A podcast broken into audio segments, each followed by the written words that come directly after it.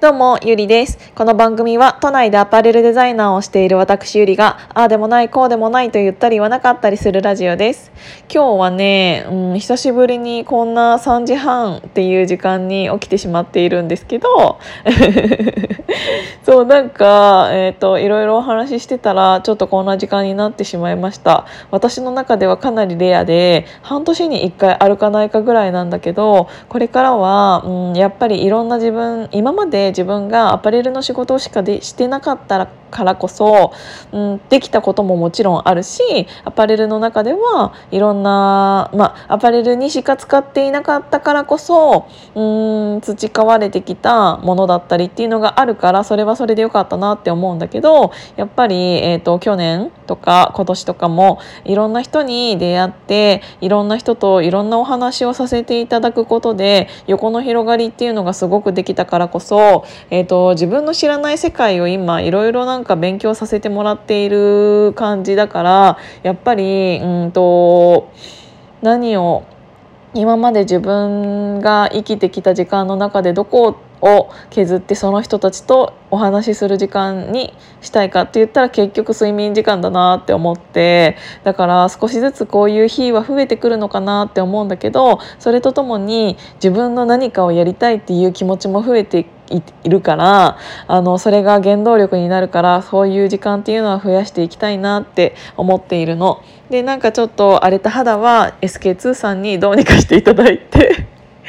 そこら辺はお金で解決しようかなって思っているんだけどそういえば、えーと、このラジオヒマラヤさんがちょっと前から、えーと、なんかアップデートされたいらしくて今まではこのヒマラヤさんを聞いていただいているアプリで聞いていただいている方は特にわかると思うんだけどコメントがめちゃめちゃしにくかったと思うんですよ。っていうのはえっ、とながら聞きをしやすいようになのかわかんないけど、えっ、ー、と一つのエピソードを聞くとそれが終わったらすぐに次のエピソードが再生されると思うんですよね自動再生。でそうすると何かをしゃべ、うん、私が喋っていることに対して何か、えーと、コメントをしたいと思っても全部聞いてからコメントしようってなると思うんだけど全部聞いてからコメントしようとするともう次のエピソードが再生され始めて、えーと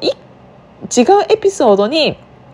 コメントをしてしまうことになるから一回一時停止して一個前のエピソードに戻ってそれをコメントするっていう、えーと、面倒くさいことになってたと思うんですね。だから今まででもそんなにたあのいろんなね、えーといつもコメントくださる方っていうのがいらっしゃって本当にありがたいなって思っていたんだけどそういう人からするとうんと一回一回ちゃんとエピソードごとでこの止まるっていうのはすごく、えーと、コメントしてくださる方からしたらいい、えーとシステムになったなってちょっとと私的には嬉しく思います。なのでうんとそれが変わったみたいなのでそれどっちにかって設定できるのかな？自動再生にするか、えーと、一個一個エピソードごとで区切るかっていうのも選べるのかわからないんだけどそうそういうのができるらしくってもし、えーとコメントしてくださる方はそっちにした方がいいのかもしれないなっていうお知らせでした教えてもらったのでちょっとね喋ってみた。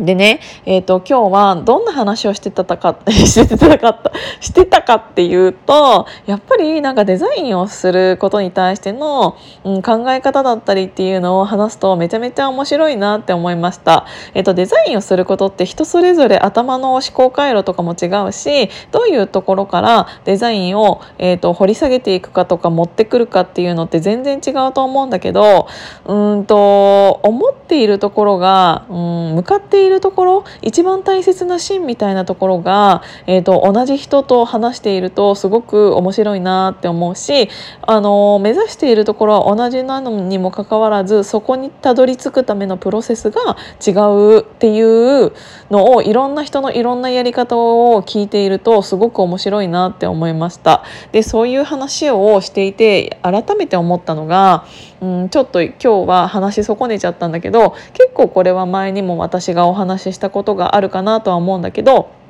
あのー、ファッションでね来年の秋冬何が流行るのとかいろいろ聞かれることがあるんですね。それは一般の、えーと、お客さんだけじゃなくって、えーと、取引先のデザイナーさんだったりとかってするんですよ。なぜかというと,、えーと、私は繊維商社と,、えーと個人契約をしているのでで繊維商社ってどういうところかって言ったら今までは伝票投資だけだったんですよね。えーと、皆さんが、えーと、よく見る、えーと、アパレルブランドっていうものがあると思うんだけどそこと,、えー、と縫製工場中国だったりベトナムだったり、まあ、国内もあるんだけどっていう、えー、とところをつなぐ役割だったんだけどに、えー、と繊維商社っていうところがあって。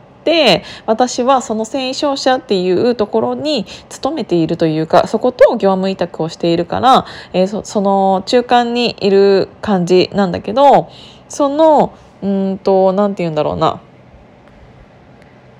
アパレルブランドさんとかに対して、えーと、私たちが、えーと、来年はこういうのが来そうだからこういう素材いいと思いますよってプレゼンする機会っていうのが結構あるんですね。でなんで、えーと、ブランド側に私たちが、えー、と提案するかって言ったらうんと結構こういうところに間に入っているからこそいろんなブランドのいろんな情報が入ってくるんですね。で、えっと、こういうブランドはこういうことをやろうとしているからとか、えっとわざえっと、もちろんそういうブランドっていうのは言わないよ、えー、言ってはいけないんですけど、えっと、来年はこういうのがいいと思いますよっていう裏にはそういう裏付けみたいなものがあったりするしそういう情報が、うん、と入ってくるから、えーと、そういう間に入った私たちみたいなところに結構いろんな情報が落ちていてっていうのがあるから、えーと、そういうブランド側の方にいろいろ提案させていただくことっていうのがあるんだけどその中でもやっぱりどういうものが売れるかってぶっちゃけ分かんないんですよ。でだってそんな1年後のことだったり半年後のことだって分かるわけないじゃないですか。なんだけどうんと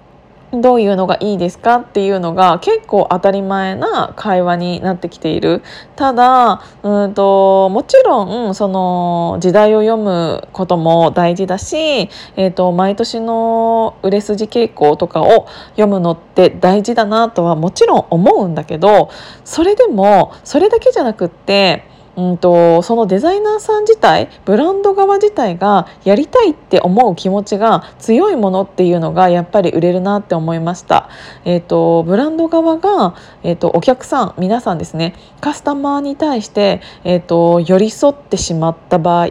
それはうんとある意味いいブランドなのかもしれないんだけど、えーと、ブランド側がリードしてこういうものが可愛いからみんなこれ買ってよって言うんじゃなくってえ皆さんどういう服好きですか？私たちのブランドのこの服ってどう思います？みたいな感じで皆さん側に寄り添ってしまうと正直身近にはなるかもしれないけど憧れはないですよね。えーと何て言うんだろうな。コロナ禍でうん、例えば新宿伊勢丹、えー、を例に挙げると結局去年2020年最終的に、えーと、昨年対比より、えーと、利益率とか売上とかって結局上がったらしいんですよ。なぜかというとあそこには本当に顧客様が多くいらっしゃったんですね。でコロナ禍でもずっと売れ続けていたブランドってどういうブランドかって言ったら本当に、えーと行ききっちゃってるブランドで、えーと、オリジナルというか個性が強くってちゃんとそのブランディングができているディレクションができているブランドでちゃんと顧客さんがいるえーと、ブランドが生き残っている感じなんですよね。だから結局うんとこれからの時代うん寄り添う寄り添い方っていうのって結構難しいなと思っていてなんなら、えーと、先に突っ走って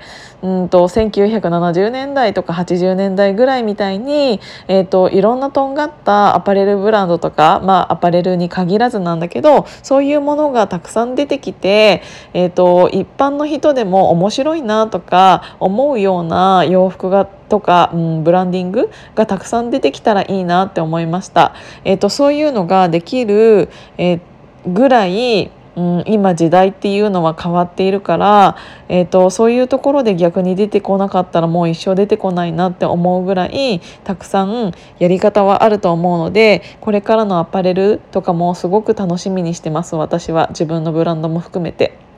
っていうことでうまく喋れたかわからないけど今日はこの辺で終わります。今日も聞いていただいてありがとうございました。じゃあまたね